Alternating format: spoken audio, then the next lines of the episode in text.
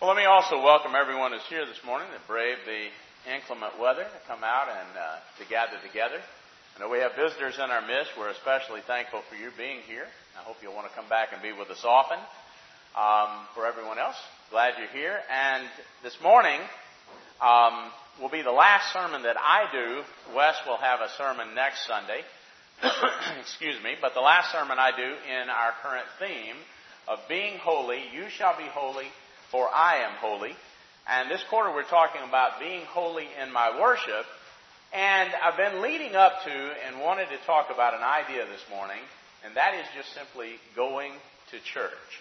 So we're going to talk about the whole idea. You may have noticed in the bulletin that I asked several questions. The first one, I think, um, was how do you normally refer? And I had a hard time wording this question because here's what I really mean. If you talk about going to church on Sunday, how do you normally phrase that? What do you say? What words do you use? Uh, to phrase the idea, to, to mention the idea that you are, quote, unquote, going to church. Or if someone asks you, if you're religious, uh, if you're a Christian or whatever, do you, quote, unquote, go to church? Um, is that how they normally ask it of you in your circle? And how do you normally tell people, if you do, that you, in fact, go to church? So that's the whole idea in going to church. Now, let me go a little further. On the first day of the week, do we, in fact, we've come together this morning, so do we, in fact, do we go to church? Is that what we do? Or do we assemble with the brethren? Or do we gather with the saints? So in other words, I want you to think about these different phrases and any nuance of difference in them. Do we, on the first day of the week, do you consider that you go to church, that you assemble with the brethren, that you gather with the saints? Or, in fact, are all of these proper descriptions of our meeting together? Now, I want you to think about that for a moment. What does the Bible say?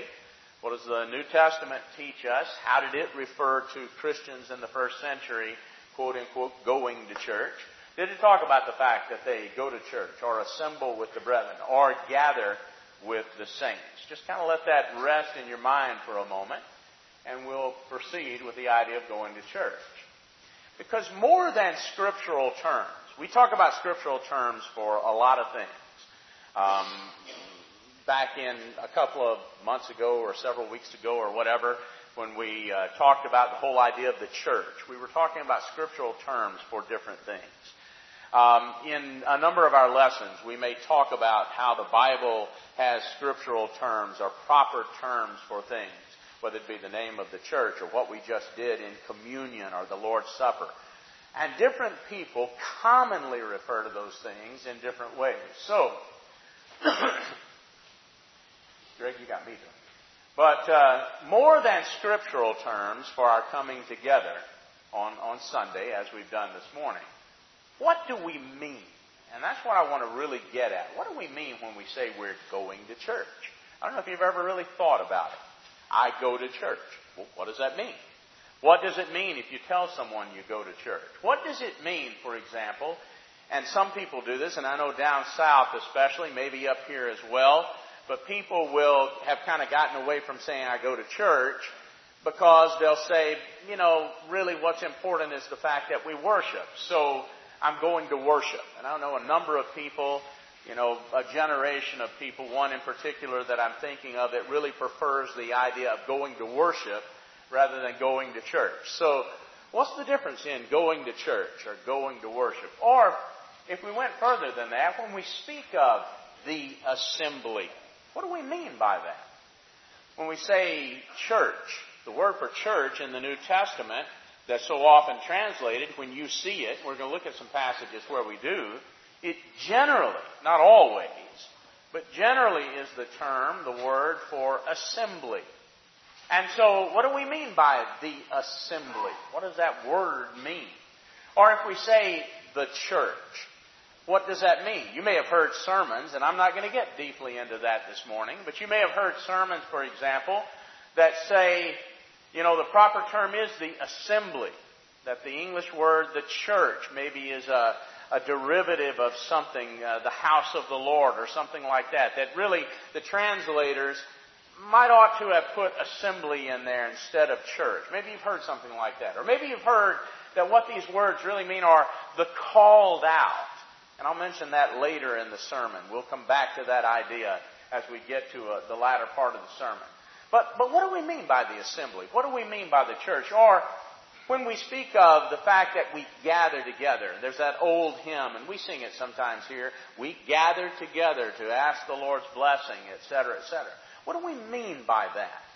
And what are the differences in those terms? Now, you might say, well, you're belaboring it, but you're not answering it. Well, let's answer it. When I go to church, I want to ask a very important, am I a, a very important question. Am I a spectator or a participant? And here's why I ask it like that. And this is what the whole point of the sermon is. Go to church, go to a movie. What's the difference? When I go to a movie or I go to a show, a Broadway show or something like that, you know, I attend that as a spectator. And I understand that. I don't go to a lot of movies, but, you know, several years ago, Montel and Juliet and I went to see the Santa Claus three, you know. I was a big Tim Allen fan at the time, so I went to see that. Paid the money, went in there, sat down, watched the movie. I was a spectator. I've gone to plays, and I've gone to Broadway, but like the paper mill over here. When I sit down, I know I'm a spectator. They don't expect me to get up and come up there and help them out. I know I could, but no, I'm, I'm not. I'm kidding. But they don't expect me to get up and come up there and help them out. They don't expect me to take part. They expect me to sit there quietly, respectfully, and watch the show.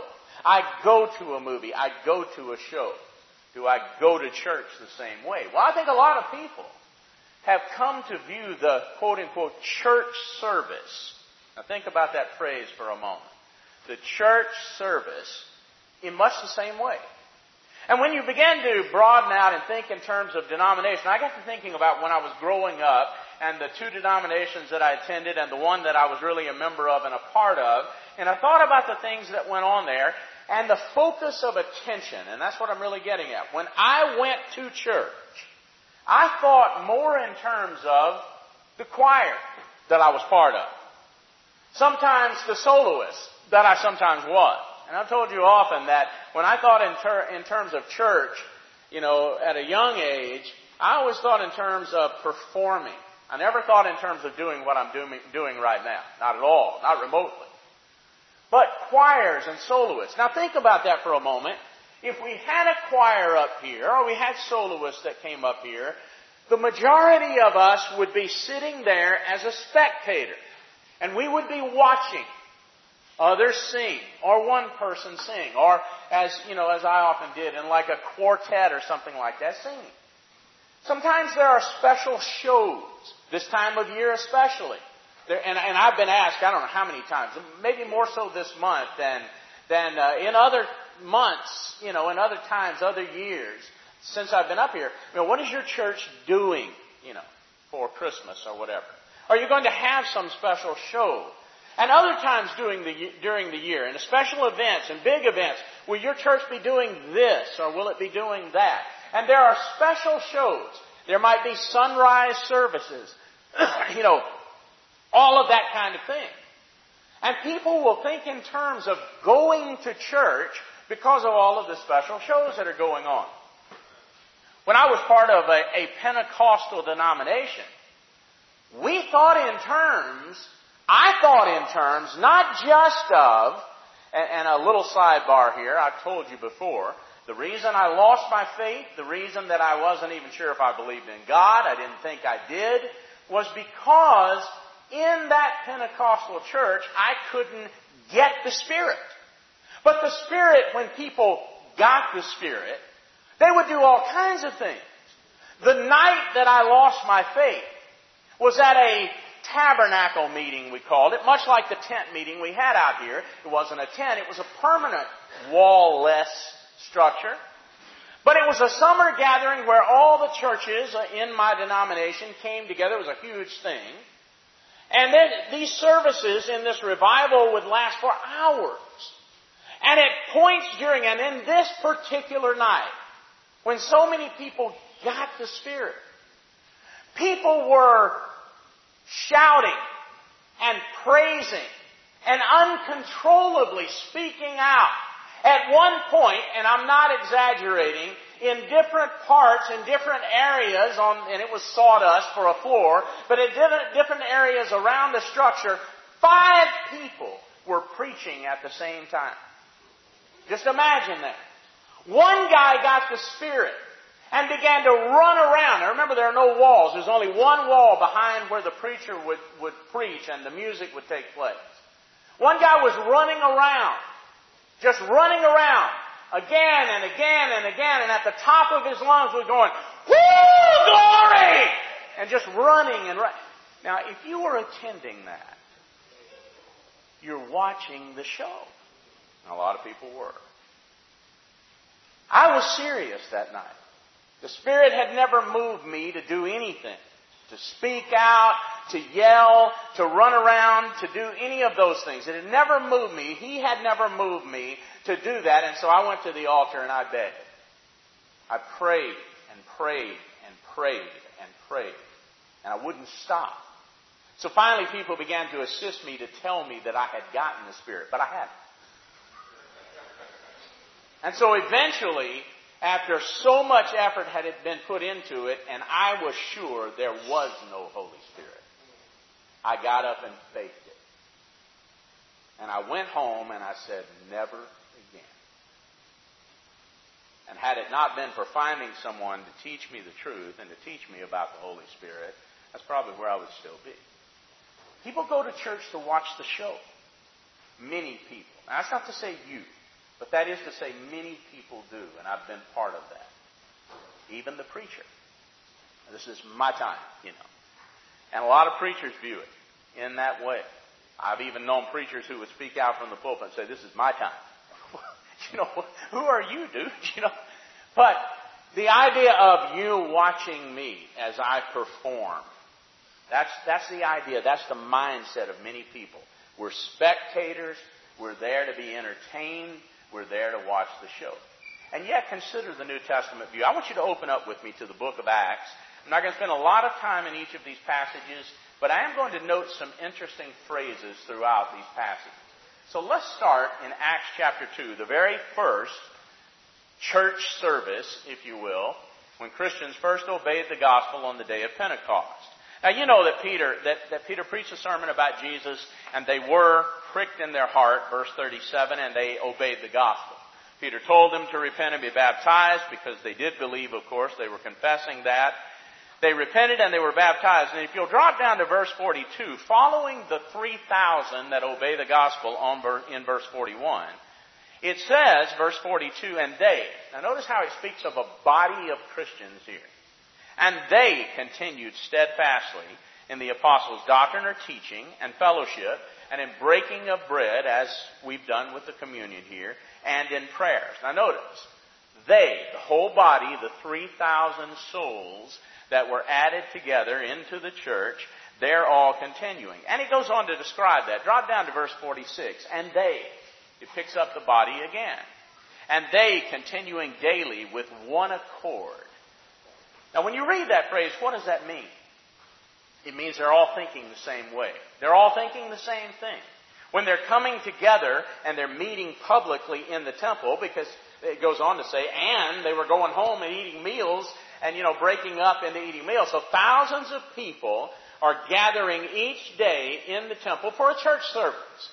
But what happens is they are spoken of as a whole group of people.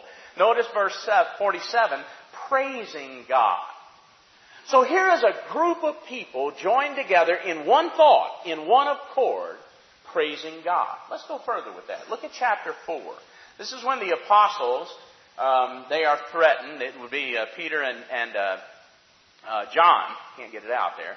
Peter and John, and they're arrested and they're threatened, you know, not to teach about Jesus. And they came back to the church. And I want you to drop down to verse twenty-three. Being let go, they went to their own company, King James says. That is, those their, their fellowship. Those they shared this with is literally in the original what it says. And they reported all to, that the chief priests and the elders had said unto them. And when they, Notice that they again. Whole church. When they heard that, they lifted up their voice to God with one accord again. Everybody united. Everybody thinking the same thing here. And they began to pray. And it records the prayer for you.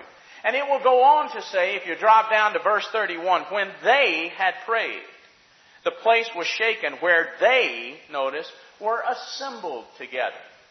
So here's a group of people that are gathered together in one assembly with one accord, and all of them are praying. Now, are they doing like I was talking about earlier, where five people are preaching at the same time? Now, I assure you, I remember that night very well. And sitting there, you could focus your attention on the guy in front of you, and he was preaching about one thing. To the guy to the left, still another, and you get my point.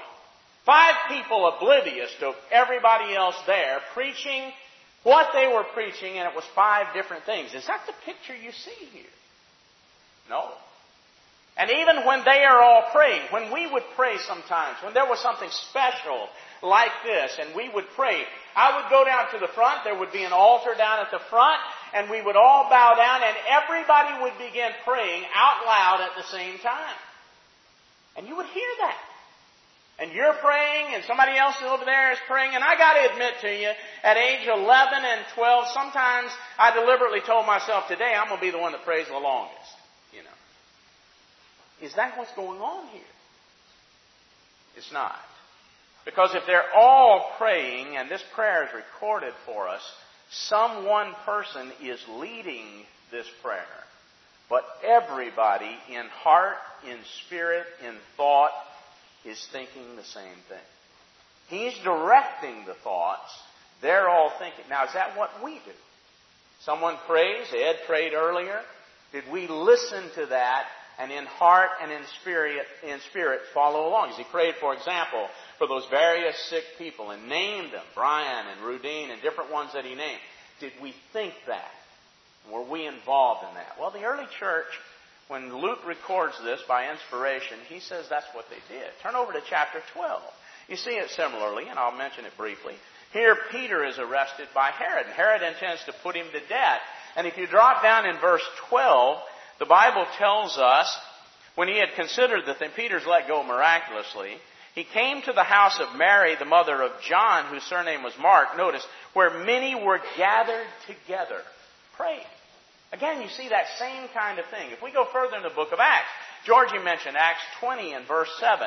Turn a few pages over to chapter twenty. Notice we do have the precedent, as Georgie said, for gathering on the first day of the week and taking the Lord's Supper. Look down in verse seven. When the first day of the week, this is today, on Sunday, when I go to church on Sunday, am I a spectator? Am I a participant? Notice the disciples came together with a purpose. The disciples, all of them, came together, all of them with the same purpose to break bread, to take the Lord's Supper as we've done. And then, of course, Paul preaches, and they have what we would call a church service, a worship service. We see that consistently in the New Testament. I'm not going to read all of chapters eleven through fourteen in First Corinthians, but go with me to First Corinthians for a moment. Go down to verse seventeen of chapter eleven, when Paul begins to use phrases like this. When he says, now in this I declare that I praise you not. That when you come together, he's talking about. As we've come together this morning, they were coming together, only they weren't doing what they were supposed to do. That when you come together, this is not for the better, or rather when you come together, not, well, if I can get it, let me start over. Now in this I declare unto you, I praise you not, that you come together not for the better, but for the worse. For first of all, when you come together in the church, I hear that there are divisions. Now that's quite different than that one accord we were reading about earlier, isn't it? And I partly believe it, because he said, I know there must be factions and heresies among you. It's going to make clear who really is a servant of God, a faithful person to God. But verse twenty, when you come together, therefore, into one place. Now that's what we've done. And this is the idea of the church coming together. And he begins to talk about how this is not the Lord's Supper because you don't have that one accord. And you're not thinking of other people. You're thinking in terms of your, your yourself. And one is hungry. And man, in the Lord's Supper, that should never be the case. when one's hungry and another is has overeaten. We're not here for a meal. We're here for a commemoration, a memorial. And so when it turns into something that the Lord never, never designed, it's not, it's no longer the Lord's Supper.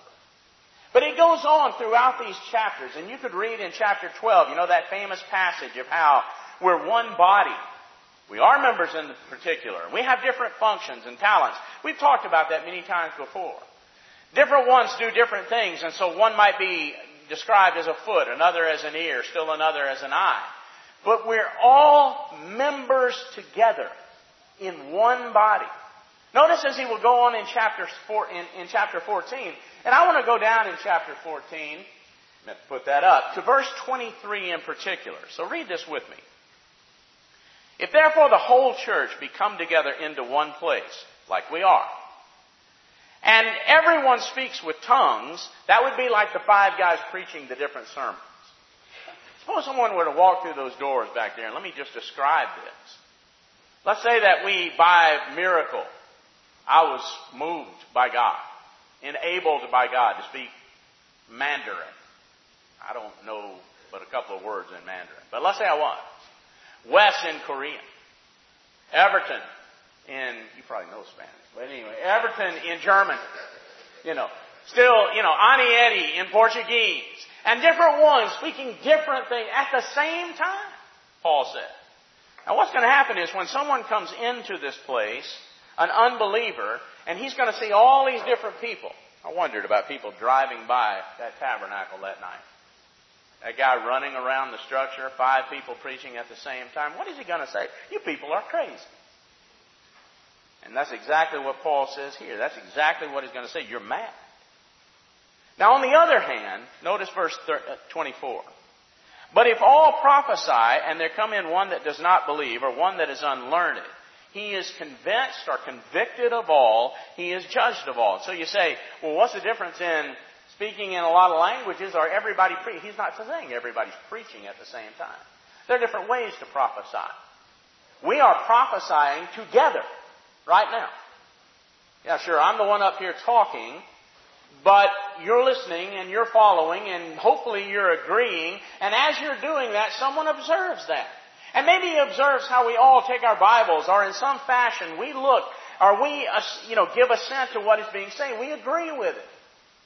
And the guy looks around and he sees that. Or we all sing.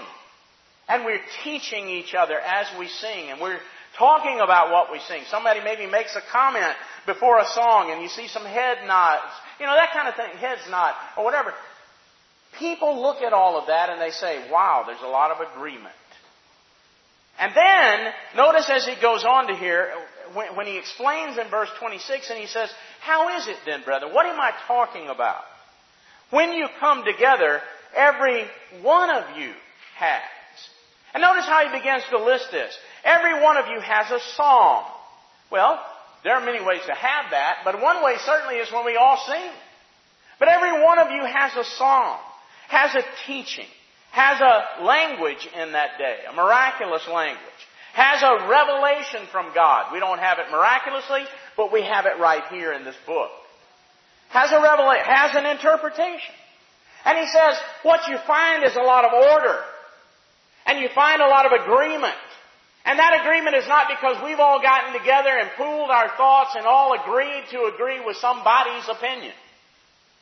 You know, the difference I found when I came to the Lord's church and when Dale was teaching and when I became a member at Damble Road is they had classes and they talked about things from Scripture. I had never seen this kind of thing, where you began to tear verses apart and you talk about what's there and you talk about context and you talk about what the Bible actually says and you refer to other passages that are similar. And I watch people do that and I'm thinking, man, I've never seen this in my life.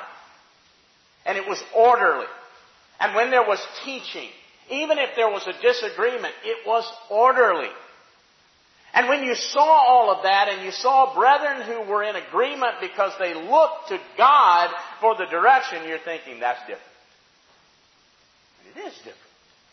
And it's supposed to be different. And so when we look at this and we see these worship services, Ephesians five, you know the verse. where people are teaching and admonishing one another in song and everybody singing together. That wasn't like the show that I was part of as, as a child. That was something very different.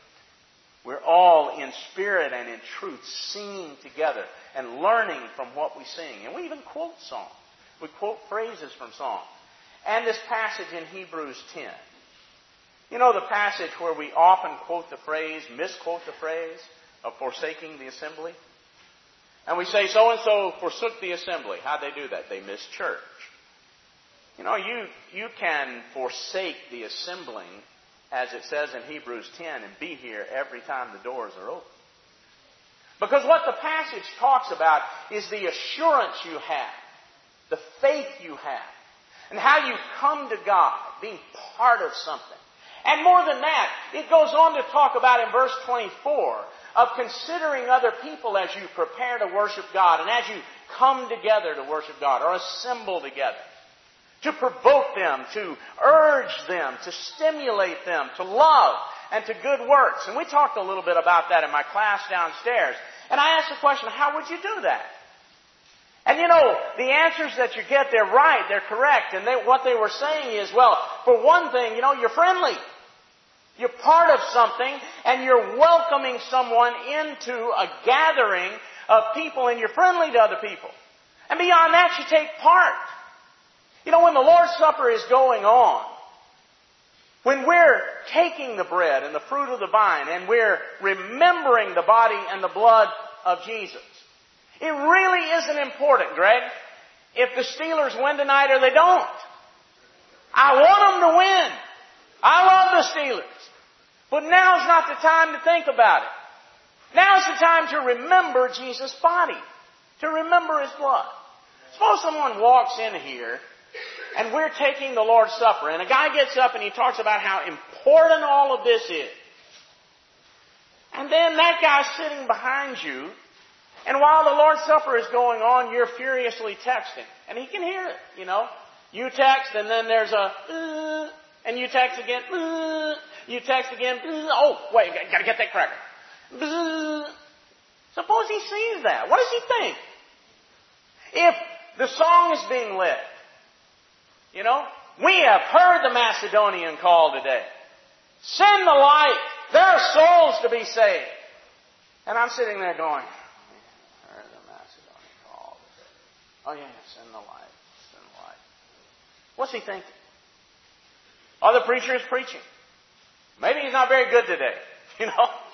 And you're bored with it. And you're like, oh, brother, just get it over with. Maybe you even mutter that. What's he thinking? Is he going to look around and see all of that and say, man, the truth is right here. I need to be part of this. That's what First Corinthians fourteen is saying. That's what Hebrews ten is talking about when we assemble together. There is the assembling and the encouraging and the being part of something that's bigger than ourselves. How did the change come about? I'm just going to spend a very brief amount of time on this. How did it happen that people became spectators instead of participants? I want to suggest to you, this is what I think, this is my opinion, take it with a grain of salt. Nobody says this, you know, we don't have a revelation that says it, but this is what I think happened. If we go back and we look at the religious groups in the early century, they began to divide very quickly, as a matter of fact. They began to designate titles on people and to divide members in their minds and then literally into what's known as the clergy and the laity. And when you talk about the clergy and the laity, and I'm going to talk some more about this as we get into the new year and the new theme, there will be some things that I'll relate to the new t- new theme about that. But very briefly, the clergy. And who are the clergy? Well, people think in terms of deacons and preachers and priests and bishops and elders and pastors and ministers and all of those leading people as they think of them. The clergy were the people who were ordained. They were appointed, formally so, to lead. And so you heard terms like this, to lead, to preside, to perform the religious duties or the sacerdotal duties, as we were taught in seminary, to exercise or conduct the worship service. And they were the ones who were singled out and separated, and they became the important people in the minds of members of the church. And then everyone else, all the other members, the laity, which is a word that means just simply the people, the common people, they were unqualified, you see. They were unlearned. They didn't have the specific knowledge of the pastors and deacons and ministers and preachers and all of that. They weren't ordained to, quote, unquote, take part. And I hear that phrase, and, and even among members of the church, are you going to take part today? Well, what they mean by that is, are you going to lead the singing or conduct at the Lord's table? Take part. And so, since they weren't ordained to take part, they became a spectator. They just watched it, while everybody else that was appointed to those positions worshipped. Now, that's what I think happened. And down through the centuries, more and more, as the whole idea of choirs began to be formed and all of that kind of, and as special shows and, you know, all of that kind of thing of performers, where priests were the ones taking the Lord's, or at least part of the Lord's Supper, and not everybody. And all of that together, more and more and more, the member of the church who sat on the pew was reduced to a spectator. And that's the way they think of themselves. I'm not taking part today. I'm just simply here to watch. When we begin to think like that, we miss it. When we look at the passages in the New Testament, it never, ever once speaks like that. And it doesn't matter if an apostle is speaking, or a pastor, or a group of elders is presiding. It doesn't matter who is leading as we think of leading. It doesn't matter. We all are equal participants if it is a true worship service. We are to be holy. You've seen this before. This set apart, sacred, different, et cetera, et cetera. And our worship is to be holy. And we've talked about it. I'm not going to belabor it. You know, where we show respect, reverence for God, where we adore Him and we're devoted to Him and we praise Him and we give our thanks to our Savior and we acknowledge Him alone as our Master, as the one who really presides over this service. That's holy worship. Going to church, I need to prepare to go to church. I need to think in terms, you know, not just of my dress and how I look and how I smell and whether, whether my hair is in place. I need to prepare to go to church by preparing my heart. And I need to ask myself some very important questions. Am I really going to go today as just a spectator, or am I going to assemble with my brethren? Am I going to gather with the other saints who are part of this worship service? Am I going to worship the Lord with fellow Christians, my company, if you will, from Acts four? Am I going to come together as Christians came together? Am I going to be one of those that does that? Or am I simply going to walk in, sit down on a pew, and say, man, are they going to keep my attention today?